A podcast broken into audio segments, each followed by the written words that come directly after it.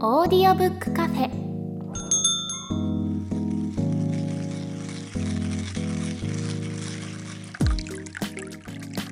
ここはオーディオブック好きが集まるカフェ今日もカフェ常連でオーディオブックを長年使っている鳥居さんとエフタさんがお店にやってきたみたいですというわけで本日のオーディオブックカフェ開店です今回のおすすめオーディオブックは鳥居さんからということで早速鳥居さんおすすめ作品のご紹介お願いしますはい今回のおすすめオーディオブックは内村勘三さんの代表的日本人となりますはいカフェのオーナーさんから紹介文を預かっているので先に読みますね明治期外国にて日本人が英語で記した歴史的名著の一冊です日本版自助論としても評される本作代表的日本人は現代の日本を形作る礎となる概念を体現した5人の志士を紹介した名著です刊行から100年経った今朽ち果てることのない名作が完全現代語新訳で蘇りますということではい今今日はこの本をご紹介しようと思うんですがいかがでしたか読んでみていやーこれ鳥居さんの紹介じゃなかったら正直、はい絶対手に取らなかった本なので、うん内村勘三さんとかもこう初めて知ったというかあそうなんですそうでそこでねあの名を連ねている代表的日本人としての5人うん西郷隆盛さんと、はい二宮さんはい日蓮さんあたりは知ってたんですけど、はいちょっと他のお二人知らなかったりとか、はいだからすごい広がりましたね見識が。うーんうん、えっとと今今のおの二人だ誰でしたっけえっと西郷隆盛上杉鷹山はい、二宮尊徳中江東樹日蓮という順番で紹介されてますね、はい、二宮尊徳さんなんでね僕はい誰だろうって思ってたんですけど、うんあの二宮金次郎のことなのね。そうですねうんなるほどねこれ鳥居さんのおすすめじゃないですか。はい鳥居さんはなぜこれをこう押そうと思ったんですか。まずなんかそうそですこかねら聞いてみたいなと思ったんですよね。そうですよね、うん。えっと結構周辺でこの本がいいよって言ってくれてる方々はいてあそうなんだ。でもうほんとずっと気になってた本ではあったんですけどで何をきっかけでこの本をしっかり読もうかと思ったらやっぱり何回も紹介してる「100分で名著」の中でこの回があったんですよね。あ、そうなんだ。はいへえであと西郷隆盛とかも、うんあの NHK で大河ドラマやったりしそてういう結こと構、ねはいはい一時期こう有名になったじゃないですか。でああいうのを見ながら僕自身もあの後鹿児島に実際に行ったりとかして西郷の巡る旅みたいなことしてたんですけど。わあいいなそういうことできるのいいっすよね、うん鳥居さんのこの生活スタイルいや、すごく楽しかったですね。えーうん、で、なんかそういうのを見ていく中で、やっぱりこの内村勘三が書いたこの本は、うん実際に読まなきゃいけないなっていうふうになんとなく思い始めるように なおって、ーで、オーディオブックにあったので、実際に聞いてみたら、うんまあ本当に素晴らしい本だなっていうところで、おー僕はこの本にドハマりしましたね。へえ、全体を通してはい。こう何が書かれてる本なんだろうこれちょっとあえてこう鳥居さんの要約をし聞きたかったんですよね、はい。うん、そうですねこの本の最初の、えー、と序文にも書かれているような話だと思うんですけど、はいこれがその明治の開国した時の日本が、うんうん日本ってどういうアイデンティティなんだろうみたいなところ を海外からこう問われた時に、まあ、内村勘三自身もこれを英語で記したってさっき書かれてましたけど、そうやって書いていてあのニトビ謎の武士道とか、うん岡倉天心の茶の本とかと並んで、その3冊がその日本ってどんな国だよっていうことを言語化したところがあるんですよね。でそれが海外で受けたことで日本に入ってきてでそれを日本人がアイデンティティとして自分たちでもあこれが日本人のいいとこだよねっていうところを再確認したっていう本だと思うんですよ。だからなんんか日本人とは何かって本当いろんなところで語られてますけど、うんその時の一つの拠り所になる本っていう意味なんだと思うんですよね。そっか。いや、そうなんですよね。僕、今日、今、びっくりしたんですよ。これ、英語だったんだ、最初。と思ってあそうなんです。うん。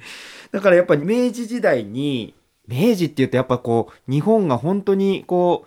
う、日本以外の国に向けて、はい日本ってどういう国なのっていうことを考え始めたうん。 時期じゃないですか。うんうん。でその時期に、日本ってこういう国だよね、日本人ってこういう人々だよねっていうことをはい。固めつつあった時に、まあ、書かれた本っていうことだから、はい。なんか結構今の我々に通じるかなり根っこの部分な感じは確かに聞いてて思ったんですよねう。ん、うん。だそれまではその日本の中でしかないから別に日本人とは何ぞやっていう言語化をする必要もなかったそんうですそよう、ね。そういうことですよね。だけどやっぱり、り開国して、なんだあいつらはってなったわけですよ きっと当お時。前らなんだと。 そうなんでそんなに突然と。うん。でその時にいろんな何を大切にしてるどんな宗教を持ってるんだとかどういう倫理観で生きてるんだみたいな話の時に、そういった武士道とか茶の本と並んでこの代表的日本人が一つ言語化されたものだったんでしょうね。なるほどな、うんいやー結構本当にこう5人を通してうんいろいろとこうなんだいいわゆる日本人としてのなんて言うんだろうこう自己犠牲の精神とか、はい、日本人独特の利他感みたいなのはあると思うんだけれども、はいそういうのが一人一人にのエピソードを含めて書かれてはいるんだが、うんえ鳥居さん的にこう一番こう特徴的なここにこの本に書かれている特徴的な日本人像ってどんなのがありました難しいですね。いやでもなんか意外と普遍的であるっていうことなんじゃないかなと思っていて、うんうんなんかその内村勘三さん自身ももともとはキリスト教のはい方で、うんでそのキリスト教の切り口から見ただからそれこそ日蓮とか仏教じゃないですか全然畑違うはずなのに、でもここに日本人としてのアイデンティティはあるよねっていう書き方をされてると思うのでなんか意外とその全然違う登り方をしてるんだけれども頂上でつながってる感じみたいなところは一つあるんじゃないかなって感じはしますけどね。なるほどな、なんか本当になんて言うんだろうな懐かしいじゃないんですけど、うんうん結構最初聞き始めた時にいやなんかなすごい昔の道徳を思い出すはいみたいな、うんうん感じなんか説教されてる感じするなっていう感じで聞いてたんですけど、はい、なんかね結構要所要所で涙ぐんじゃってわああはいかります、めっちゃわかります。あ分かってくれると思ううん、なんか、なんだろうな、なんか、あ、そうだよな、みたいな、はい、こう、こういうことを大事にしなきゃいけないよな、まあ、製品の心がけみたいな、はい一言でまとめちゃうと、うんなんか、すごくこぼれ落としてる感じするんだけど、うんでも本当にこう、なんだろう、貧しさ、というか、なんだ、位の高い人ほど貧しい暮らしをしていたみたいなはいエピソードがあったんですよ。ちょっとどこだったか忘れちゃったんだけど、はいなんかその辺のくだりとか、なんか、なんか純粋にそうだよなって思ったというか、はいなんかね、こう、自分の DNA に埋め込まれているはい道徳を思い出させられたというかね、はいそういう本ですよね、これ。いや、めっちゃそう思います。うん。多分そこの、今のエフタさんがおっしゃってくれたのは、うん上杉鷹山のとこだと思うんですけど、あ、そうかも。米沢藩の藩主なんですよね、上杉鷹山って。うんうんで、僕もこの本もう5、6回聞いてるんですけど、毎回あのところでちょっとうるっときちゃうっ ていう、それぐらいいい話なんですよ。めっちゃいい話なんだよな。でも逆に言うと、こういうところから僕らのその道徳観とか倫理観って、むしろ教育づけられてるっていうか、そう、うんだか。らそれこそ道徳の授業とか昔だったら修身の授業みたいなところにうんこういうものが教材として用いられてるからうん。なんか自分の価値観ってどうなってるんだろうってそのうんとあリバースエンジニア。アリングじゃないですけどなんかその解体していく時に一つ手がかりとなる本ではあるなってすごい思うんですよね。うん,、んそっか、自分のルーツを知るというかね。あそうですそうですんうん結構、批判的に、あれ、ちょっと距離を置いて聞くっていう聞き方もできるできますよ本ね。だなと思ったんですよね。まあ、例えば、結構やっぱ全体を通して、こう怠け者に対するはい評価厳しいなと思って。うん厳しい。はい。でも、やっぱりこう、怠ける怠けないって、うんやっぱ環境によるものも大きいよなってうん最近僕は思うようになってて、はい。なんかその辺は、こう、時代の移り変わりを感じたりとかね。うん。うん。なんかその、こう、怠け者が多いから、田畑が荒れて、はい。しまうんだって書いてあるけど、うんうんでもちょっと逆な気もするけどなとか、うんそういう目線で見れるところもあるけれども、うん。なんだろう、でもやっぱ全体を通して、すごくね、なんか、澄んだ気持ちにさせられるというか、うん。やっぱこういうことを大事に考えるっていう、その、基本のベースを忘れてたなっていううん。自己反省もできて、まあ、年取った今だからこそなのかもしれないけど、こう、何回か折に触れて聞きたい本に入りましたね。うんうんわあそれは嬉しいですうねんだからなんか本当日本人としての価値観をアップデートしなきゃいけないっていうタイミングでは今あると思うんですよ明確にあーここの日本の人口が減っていくとか、うんこの産業があんまりうまくいってない状況とかでその時になんかその基盤となるものっていうかそのアップデートしなきゃいけないものが果たして何なのかっていうところを知る上でなんかこの素材というところではすごくいいと思うんですよね。ここになんかその怠け者すぎることに対しての圧が強いと思ったらそこをちょっと弱めていけばいいと思いますし、うんなんかそうやってこう次を考える上でもこう戻っておくっていうか、うん過去をちゃんと把握しておくことによってアップデートできる何かってあるんじゃないかなっていうのはすごい感じさせられるのでそういう意味でもいい本だなっていうふうに思います。なるほどね、うんいやいい本をご紹介いただいてありがとうございましたはいはいぜひ皆さんも聞いてみてください。カフェノートカフェノートそれはカフェに来てくれたみんなが書いてくれる連絡帳オーディオブックに関する質問疑問や他の人にもおすすめしたい一冊など思い思いのことが綴られていますお二人はカフェに来るたびにノートを読んではいろいろな話をしているんです今日も常連さんからこんなお便りが届いていましたので紹介します、えーパラピチカさんゴールデンウィークも終わってしばらく祝日もないということで気がめいりそうですなんとなく元気が出ないなという時はお二人はどんな風にエネルギーチャージしていますかうんまたそんな時におすすめのオーディオブックをはじめとしたコンテンツがあれば教えてくださいということですはいパラピチカさんありがとうございます。はいありがとうございます、このお名前すごく印象的ですね。えそうなんですよなんだろうパラピチカってと思って検索してみたら、うん一見もヒットしなくていやすごい。あえてこうね、うん検索しない文字列をこう探したのかなって思うぐらい、うんだから安心して言えますね、パラピチカさん。でもありそうですよねなんか音としてパラピチカってなんかそうなんですよ、うんなんか南国っぽいイメージもあるし、うん 思わず検索しちゃったんですけど、いやすごいペンネームですねこれは。はい、すごいネットリテラシーの高さを感じました。 はい、ということでこの質問ですけどはい、エフタさんは何かありますかエネルギーチャージ。エネルギーチャージ用のコンテンツでしょ、はいまあ確かになんか意識してはないけど、うんなんか折に触れて読み返したり聞き返したり見返したりしてるものは確かにあるなっていう気がしてですね。ん。例えば、アマゾンプライムにね、はいはいプロフェッショナル仕事の流儀があるから、はい。仕事のモチベーション上げたい時にはい。見るのが、あの、桑田勲さんの回ですね。桑田美 沙さん。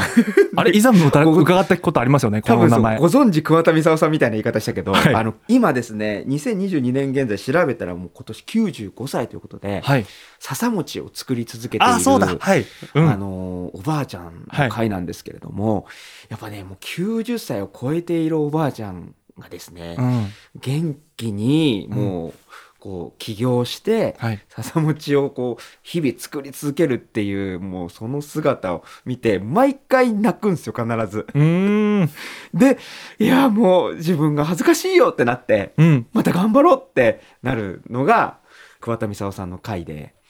功さんあの本も出されているのでね、はいあのぜひちょっとそっちの本もお読みいただきたいんですけれども、うんはい、ちょっと正式なタイトル忘れちゃったんだけどえ、その笹餅を作ってる姿が尊すぎるんですか尊い。いやーもうやっぱり、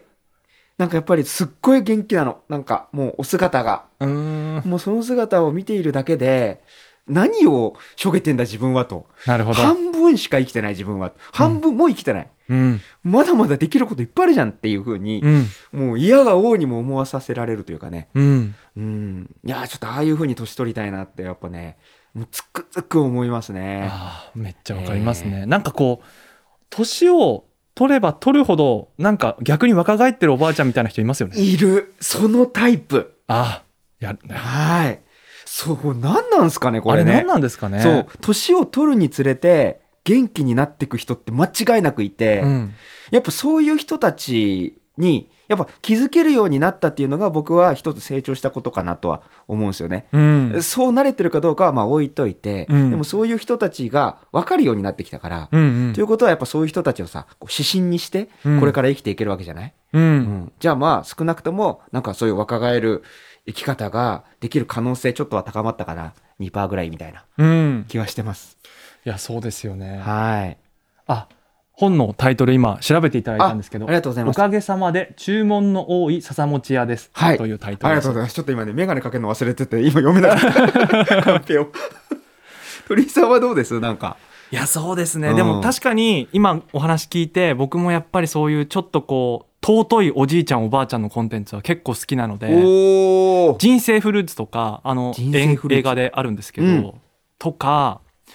なんですかねあとタイトル今すぐ出てこないんですけど、うんなんか桜を植えたおばあちゃんの話とかがあって桜を植えたおばあちゃんの話。それとかもすごくいいなと思って多は分い共通してるのは何なんだろうなやっぱこう自然とつながってるというかあーなんか民芸とか作ってる方とかもそうだと思うんですけあーど逆にこう都市生活していけばいればいるほどこうボケやすいとも言うじゃないですかうんどこまでが本当か分かんないですけど、はいだからなんかそういったこう自然の中で淡々と暮らしてるその暮らしを見せてもらった瞬間っていうのはすごくエネルギーチャージされるななんかそれを見た後に都会で働くって逆にストレスフルかもしれないですけど。いやーなるほどなでも確かにそういういうので普段とは違うストレスの発散の仕方はしてるかなって思いますね。なんかそれでうんまさに今回紹介したね、うんあの代表的日本人の本の中にも、はいこうなんか響いた響いてメモしといたフレーズがあってねはい、正確ではないんだけれども、うん唯一自分の持ち物になるものっていうのは、うんこう自然から得たものだけなんだとはいだからこう欲に溺れて、うんなんかこう稼いだりとか手に入れたりしたものっていうのは、うんそれはもう自分のものではないんだみたいなうんうん、ところが一文があったんですよね、はいまた例によって誰の回だったか忘れちゃったんだけ確どか西郷隆盛です。はい、最後高森か、、はいやもうねすごい感動したんですよねなんかそれのことすごい思い出しましたねいや本当ですよね。うんなんかやっぱ自然とつながって生きるということうんだからそこからしか得られないエネルギーみたいなことものがあって、うんなんか僕らはどうしても、まあ、僕なんか特にさあの、だいぶ東京の 板橋区に住んで て周りは結構ねこう住宅地ビルばっかりうんねその太い道路が走っててみたいな、うんあんまりこう周りに自然がなくてさなんかそういう状況でずっとこう暮らしてると、うんたまにこう自然に触れた時にこううんなんか圧倒的にこう感じるものがあったりとかうんするのと、うんやっぱりなんだろうなこう桑田美沙さんみたいにうん自然と共に生きている、うん自然からちゃんと何かをもらって生きている人を見ると間接的にやっぱりこう流れてくるものあるなっていううん感じがしたりとか、うんそっかそこだ自然 自然。自然に帰れってことかな、ううんんやっぱエネルギーチャージってそういうことなんだろうねう。うんん、でも確かにそういうコンテンツも多いですからねなんか YouTube で結構その自然の中の暮らしとかを発信してる方々も増えましたし、うんなんか間接的に得られるところっていうのはなんか増えてるような気はするのあでーそういうところで確こかうにエネルギーチャージをしながら自分のなすべきことをなしていくっていうところうもんあり方としてはいいのかなって思いますけどね。なるほどね、うんいやでもそっか間接的になんとなくねちょっと一昔はうん前はなんかそういうのを無意識にシャットアウトしちゃってた自分もいたかなっていうああなるほど。気はして、うんうんなんかそういうのにこう気づけるようになったっていうのはまあ成長なんかなみたいな気はしますけどね。シャットアウトしてた理由としてはどのあたりなんですうん、なんかあの別に意識的にシャットアウトしてたわけじゃないんだけれども、うんもうちょっとなんだろうこううん我欲わかんないですけど、かはい意識的にこう価値のある勉強をしようとかねはい価値のある人と人脈を作ろうみたいな、はい。なんかそういうすごい目的ありきで生きてると、うんそういうのに気づかないんかなみたいな、確かうに。ん、それでなんか疲れちゃうんかなっていう気がしてますね。うん、なんか役に立つとか価値があるとかそういうことばっかりでこう行動を決めていくとやっぱり疲弊していくっていうところありますよう、ね。うんでもそれも多分日常の中に必要な行為ではあると思うんで、うんうんやっぱ結局バランスというかそうのん行ったり来たりがどれぐらいこうナチュラルにできるかっていうのはああ割と大事なんだろうなって感じますけどね。行ったり来たりか。うんはいあー自然の中でオーディオブックを聞いたりしますってディレクターさんから聞かれたんですが聞きますかいやーそもそもだからこう俺の生活空間の周りにほとんど自然がないなって今思い返したら気づいてしまったというか、 うん、でちょっと離れたところにあのでっかい公園があるんで、うんうんちょっとそこ行こうって思いました、すごい。なるほど僕はですね、割と聞くことあるんですけど、うんやっぱそうなるとさっきの代表的日本人みたいな本とかあとは原始仏教系の本とかなんかやっぱジャンルが変わりますね。あーあのなんかいわゆるビジネス書とかはもう本当に全然合わないなっていう感じがしちゃうのでやっぱりちょっとどっちかっていうとそういったもうちょっと宗教寄りなというか、うんうんうんその場に合いそうなものを聞くことの方が増えるなと思って、へえ確かにね旅行じゃないけどその旅先にあったオーディオブックを聞くみたいなことを鳥居さんはよくするっておっしゃってましたもんね、うんいいなそれうん、ぜひなんかその環境に合わせて聞いてみてもらえると嬉しいです。はいああそうです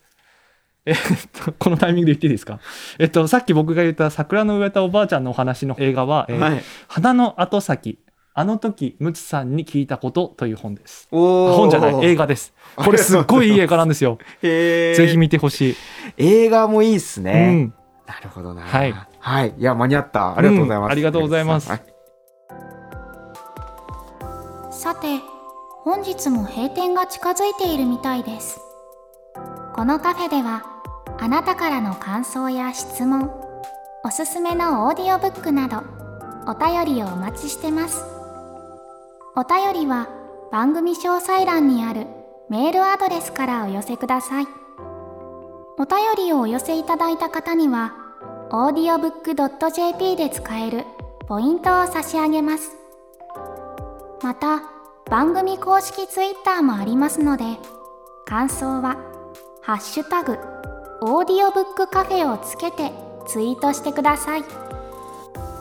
ポッドキャスト版をお聞きの方は audiobook.jp に会員登録していただくことで「常連さんの帰り道」という特典音源もお聞きいただけます本編で語れなかった話やお得な情報が聞けるかもしれませんよ初回は無料でお試しいただけますのでぜひチェックしてみてくださいそれではまたのご来店をお待ちしております